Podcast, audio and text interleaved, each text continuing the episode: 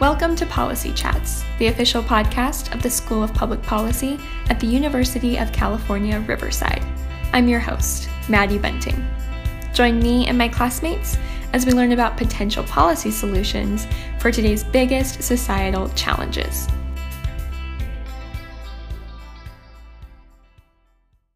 Joining us today are Professor of Political Science Jennifer Merolla and Political Science graduate students Mai Wendo and Sarah Hayes.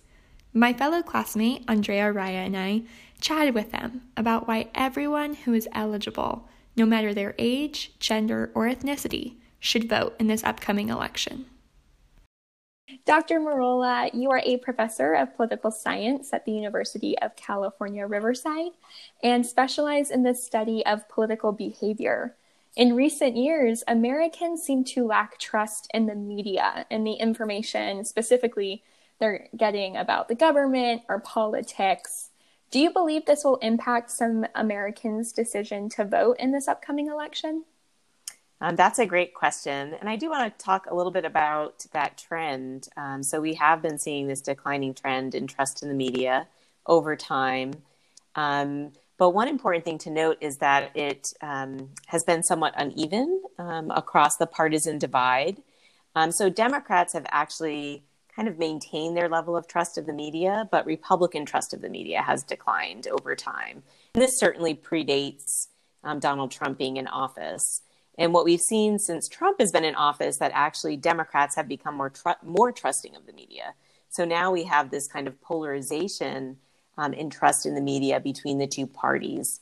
Um, now, of course, Republicans are trusting of some media outlets. So, for example, Fox News is an outlet that Republicans, you know, are more likely to trust. Um, so, to get to your question about what are the implications for, you know, whether people will participate in elections, I think because we see this polarization, um, there will not be necessarily a strong relationship between trust in the media and engagement. Um, because even though Republicans may not trust the media generally, um, they do trust, say, Fox News. Um, and so then they'll still be more inclined to participate. You know, prior to this period of polarization, it usually was the case that kind of people who had lower trust in the media, lower trust in political institutions would be less likely to participate. But today, because the issue itself is actually quite polarized, um, it may not have as much of an impact on participation trends. At least the trends that we're seeing so far with early voting, um, we're really seeing record numbers of people even engaging in early voting this election cycle. So, so I suspect engagement will be quite high this cycle um, in comparison even to the last uh, presidential election. So this year we are celebrating the 100 year anniversary of the 19th Amendment, granted women the right to vote. Can you speak to why it is more important than ever for women to exercise their right to vote? That's an excellent question. Um, thanks for bringing that up. Um, I, I can also make a plug maybe for uh, the class I'll be teaching, I think, in spring quarter on um, women in the American political process. Um, and in that class, we talk about um, some things about the status of women in American politics and society more generally. Um, and so, even though women have certainly made a great deal of progress um, in the U.S. political system, we still, you know, are unequally paid. Um, and unequal pay is even greater for women of color. Um, there was a really interesting study done um, on the status of women, actually by the Center for Social Innovation, uh, that kind of outlines some of those trends. Um, we also know, and this is especially the case in the current you know climate, that women face a heavier care burden, right? Both with respect to children, watching elders, and this has been, of course, exacerbated during the pandemic. Um, women are, of course, underrepresented still. Um, we've made great, you know, there are great gains made, especially in 2018, um, but we still remain underrepresented in most political institutions. Um, women are also more likely to be victims of sexual harassment and assault. And so, even though there's been a lot of progress, there's still much more work to be done. Um, and so, women who really care about these issues, it's really important to become involved, um, to vote, to show up, to engage in your communities, um, to try to address some of those areas where women still have, you know, a great deal of progress to make. You know, the really interesting thing is when women make up a greater percentage of bodies, the culture right, of those institutions changes and in ways that really help the advancement of not just women, but certainly other communities that are underrepresented, right, in the academy and government. And so it is really important for people to get involved. Um, I know this, well, this podcast will be aired much later, but there's this wonderful conference happening at UCR, Persist, um, the Women's Political Engagement Conference, that really does aim to try to get, you know, women, both young women, but also women in the, you know, broader community more engaged in politics and figuring out ways to do that and to find mentors to right help them along through that process. I know both campaigns have been um, targeting may not be the correct word but aiming for the suburban um, mother worker housewife uh, female population i know there have been ads targeted towards them even in debates it's brought up a lot um, can you speak to what does that mean? And I think that alone proves their vote is important um, if both campaigns are actively trying to earn that vote. Yes, and women, um, you know, when we look at some media coverage, right, we know that there's often this gender gap where women are more supportive of the Democratic Party compared to the Republican Party.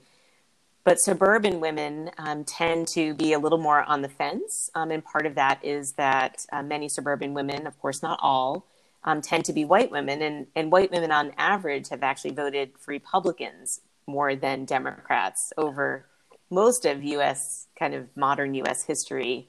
Um, and so they tend to be swing voters, though. And so, you know, these are soccer moms in some elections, right? They'll be referred to suburban women, soccer moms. Um, after 9 11, they were security moms. Um, and so they're often, in, in some respects, a bellwether of how the election is going to go because, you know, they're paying attention to the current moment, maybe not as directly connected. You know, some certainly are to political parties, but they maybe kind of could go either way in a given election context. And so they are often, you know, a group that is targeted. Um, and this has been happening for, you know, many election cycles, even if the labels attached are different in any given cycle. Um, it's kind of that same demographic um, that tends to be women living in these suburban areas. Um, predominantly tend to be white women who may sometimes vote Republican, but then sometimes vote Democratic.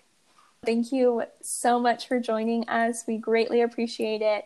Um, and I hope every woman out there who is eligible does exercise the right to vote um, because it's an election season, not day. So they do have until November no, 3rd. Exactly. And thanks to you both. This has been a wonderful conversation.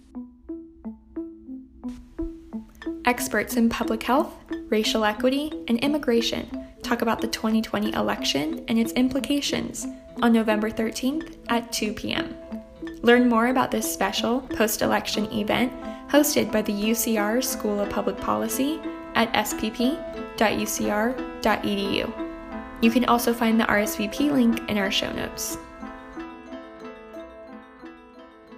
Mai, you are currently a PhD student in political science at the University of California, Riverside, and you work as a researcher for AAPI Data and the Center for Social Innovation. You previously also worked at Courage California, a grassroots advocacy organization based in California.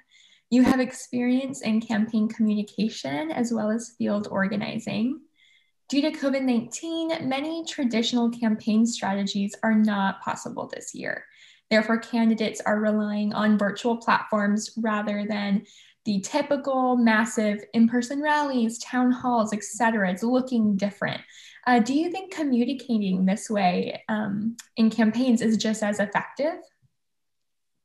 So it's been really hard, right? Um, and I don't know if we can 100% replicate what we know to be as effective, right? In terms of, you know, in person, door to door, going door to door, um, doing rallies and whatnot. However, um, just because we can't do some of this in person stuff doesn't mean that we can't also try and communicate with people right? And so we've decreased, or in most cases, just completely thrown out things like going door to door. But then in the place of that, we've drastically increased things like text banking, phone banking, right? Things like doing a lit drop, so dropping pieces of campaign literature at people's doors and not knocking on the doors. And so there are these other things that we normally do that instead of just sort of taking them as maybe, you know, 30%, 40% of what we're doing. Now it's taking up the majority of what we're doing. Amazing. And for those who may not know, could you maybe go into more detail of what phone banking is, what text banking is, um, and how why it's beneficial and why they're choosing to go that route? Yeah. So basically, phone banking is volunteers or sometimes paid um, callers who are calling voters, and text banking is the same thing, just with texting. So if you've gotten a text on your phone about the election or you know a phone call asking will you support candidate X, that's a volunteer either doing phone banking or text banking. Is there research done that this is effective? Do many do many people pick up their phone when you know when they get that unknown number that they don't recognize? Um, is there a lot of interaction, or would you say it's just good um, to directly reach out to the voters, even if they don't necessarily respond or pick up their phone? So out of all of the options that we have, right? So not in addition to phone banking and text banking, uh, you know, thinking about yard signs or um, rallies and whatnot, out of all of the array of tools, text banking and phone banking and canvassing, of course, uh, knocking on doors is the most effective way to reach voters. So even though the response rate in terms of people picking up their phone or replying to a text message is a little low, out of all the options that we have right now, they are the ones that we know to be the most effective. Direct voter contact is the most effective way to get people to vote. Um, so even though the yard signs are fun and the rallies are fun and the, the you know waving signs on the sidewalk is, is great, um, in terms of the time that you invest into them, right, and, and the money that you invest into them, the text banking and phone banking are the most cost effective and time effective. So due to the campaign reliance on social media, do you believe that we will see a higher percentage of young voters participate in this year's election? I think a lot of people are anticipating higher voter turnout among young people. Um, however, what we see from the early returns is that not as much as we might have thought. Um, but that's specifically for vote by mail, right? And we know that younger people tend to go to the polls, right? Go to the vote centers or or the polling location, right, closer to election day um, or on election day, right? And so um, I guess we'll, we'll just have to wait and see what the totals come into. Um, but right now, uh, California's ballots are starting to come in, and anyone can go onto the PDI ballot tracker and look at um, look at those returns. And right now, uh, the 18 to 35 category is still um, below everyone else in terms of uh, share of the amount of that group that are turning in their ballots early. Thinking of the times right now, we've seen lots of violence, yet resilience. Do you think these are some aspects or factors that young voters will take into account to push them to vote? Yeah, I think young voters are, are or at least young people are energized right now. Um, now the, the trouble is translating that energy into casting their ballot, right? Um, and so I know uh, like all those campaign ads that are going out. That there, some of these are amazing, right? These uh, really like powerful ads that are trying to get young people to vote. Um, and hopefully they do show up when it comes to election day. Uh, because even though you know, like in California, everyone's been issued a vote by mail ballot, but we still don't see. We're still at 30, less than 30% total returned, um, right? And with just um, less than two weeks to go. So hopefully people show up and particularly young people, um, right, who maybe they're, uh, they have school, right, or are working, right, and they just haven't had a chance. They maybe they've even filled it out, but haven't had a chance to just take it out to the mailbox yet. And so hopefully they do. With your background and experience in field organizing and campaign communications, I, I'd love to touch on social media a little bit more. And there's Instagram, Facebook, TikTok, on YouTube. I'm seeing ads. I mean, I feel like it's everywhere. Um, and I think that's great. And I think, um, again, it's just that constant reminder, especially to um, the younger generation, which is who they tend to be on social media often. So, what's your experience with social media and using that as a form of communication with campaigns? Yeah, that, that's a great question. I think there's a couple of, I guess, issues that I would point out. Um, so social media is obviously great. It's very powerful, right? You can also do things like micro targeting, right? So target very specific groups of people and very specific people. Um, however, it also means that you have to have people who know what they're doing, right? So if you have a candidate that has a great platform, right, that has an otherwise strong campaign, right, and but they're investing extra money into digital, and whoever is doing that, like that investment and spending that money, doesn't know what they're doing, right? Then that money is going out the window right? Um, and it means that they're not actually reaching their voters. Um, for example, uh, in, so I'm from Santa Clarita, right? And sometimes people in one side of the city who are in one water district uh, will get ads for um, a candidate that is actually running in a district that's just a couple streets away, right? Um, and so things like that, right, are, are really, I guess, like, those are just examples of where people, I think, need to be careful, right? When, when we talk about social media and using social media, is that you have to be able to have people who know what they're doing with social media to get people not just out to vote, but also the information that they need to vote, right? Whether it's candidate ads or you know guides to propositions or whatnot. Um, if that the correct information is not getting to the correct people, then that doesn't really help in terms of getting out the vote. Yes, it's a great responsibility how you go about um, communicating with your constituents um, because you want them to get your information if you're a candidate or if you're backing one side of a proposition. But I think um, in this day and age, using technology uh, to our benefit to try and, you know, there's uh, cons to it as well, but I think just trying to get as much information to the people as possible is really, really wonderful. And one of the things I'll point to on those ads is that, like in California specifically, you'll see that like bottom third of the screen, right, has the disclosure, right, of who pays for those ads, and that's very recent. Um, I was very lucky to intern for the California Clean Money campaign uh, when we were working to get that passed. Um, and so that's not like that in other states, right? The disclosures are not as strong or even um, not even there, right, as, as much in some other states. So we're very lucky to have laws like that. Oh my goodness, I did not know that. Thank you.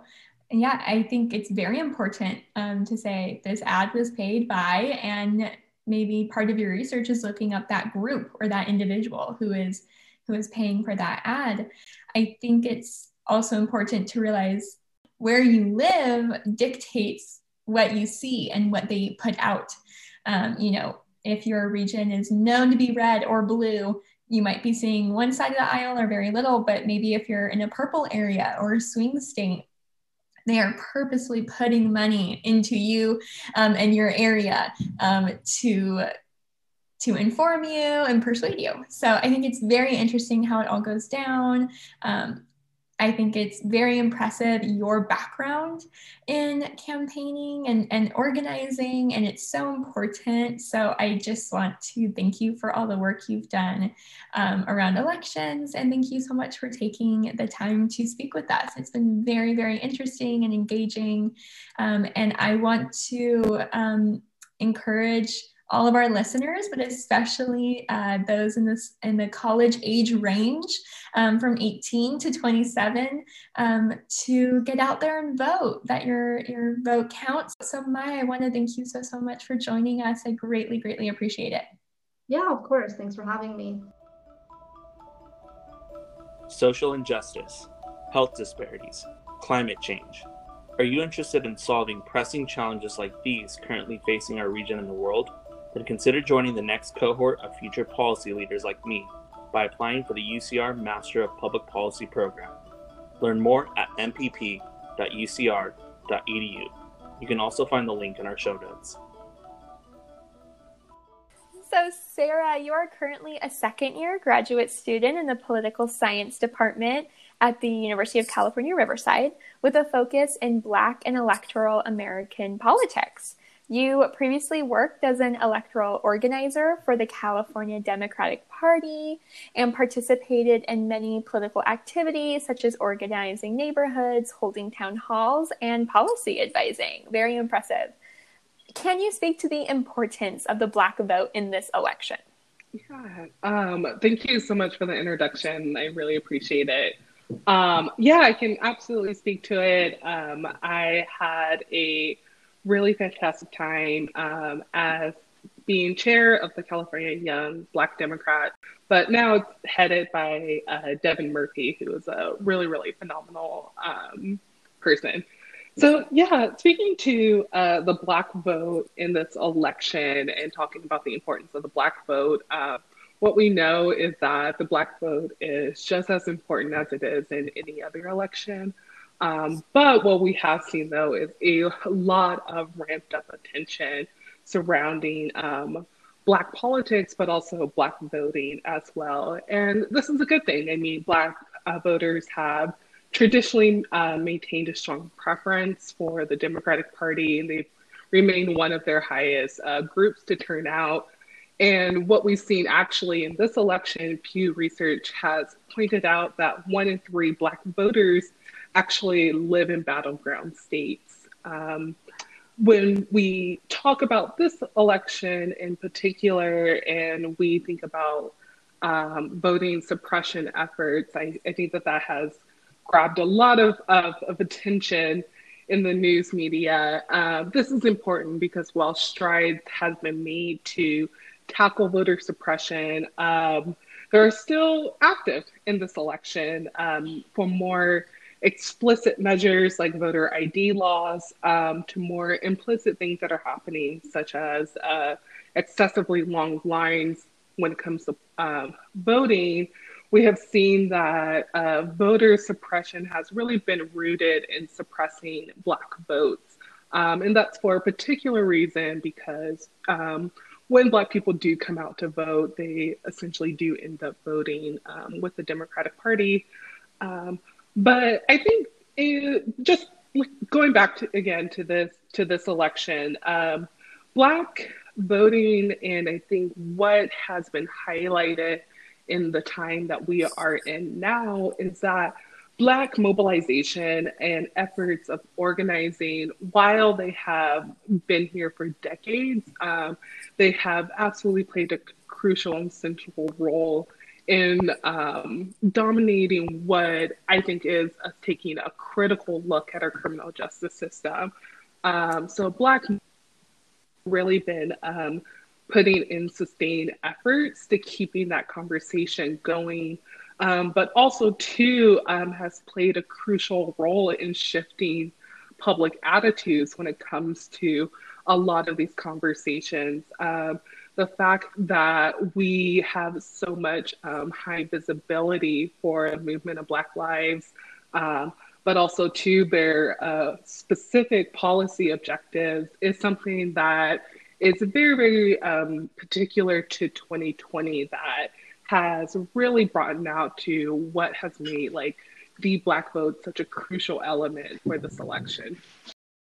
The Black Lives Matter movement calls for criminal justice reform, as you had mentioned, health education, and economic disparities exacerbated due to COVID 19, all the pressing issues society is currently facing.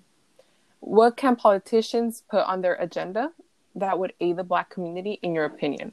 Yeah, definitely. That's a really great question. Um, and I think it's important to, to place this into context um, when we talk about um, certain things that need to be on the agenda or certain um, policy initiatives we've seen highlighted uh, in out in the public that really what we're starting to see is this crucial um, but central call for reform in our criminal justice systems, as you mentioned, in our health systems, education systems, and also addressing economic equity. Um, but I think that this all kind of gets at pointing to racism and, by and large, uh, gender and class that have systematically created the disparities that we see in these institutions. Um, while Black Lives Matter has definitely acknowledged uh, racism that happens at the individual level, um, that happens in between people, I think by and large, what we've seen um, in this round is a much more uh, poignant uh, attention to institutions and systems and how systematic racism really, really uh, bleeds throughout a lot of these outcomes that we measure. And so, while I don't think that um, I can speak to all Black voters, because it's important to recognize that uh, Black voters and Black voting agenda is not a it's not a monolith. Um, and there are a lot of diverse and complex issues within Black voting. I think at its core, there has been this kind of unified call that if we are going to be addressing systematic failure, um, our policies need to match that as well and be um, systematic policy solutions. Um, and also to um, ensuring that that uh, policymakers that elected officials are attuned into uh, the Black voters that they actually do represent, um, making sure that they are, being uh, accountable to them, uh, that these efforts and this work doesn't just stop after the election, that they are continued and sustained and really go beyond um, just party politics. And it, and I always say this because I think it, it's important because there is like a narrative that like the movement for Black Lives or the Black Lives Matter movement was very organic and that it like naturally kind of arose from the situation. But I think it it's also important to tell the other side of the story is that the movement for Black Lives has been a movement that has been um, organizing for years on end um, since uh, 2012, 2013. Um, so they and that is just like the present of uh, the movement for Black Lives. There's other uh, social movements that came before then, uh, but um, yeah, I think it, it, it's important to to get at that. This work is is critical, um, but it's also strategic as well. Protest politics has always been uh, the center of pushing the narrative for a lot of these policy solutions to even make it um, to more of a conventional or normative uh, a way of us looking at um, certain things like defund the police or universal basic income. It really comes from um, protesters and mobilizers really opening up that space and really imagining a lot of these things becoming actually uh, uh, living, breathing like policy actions.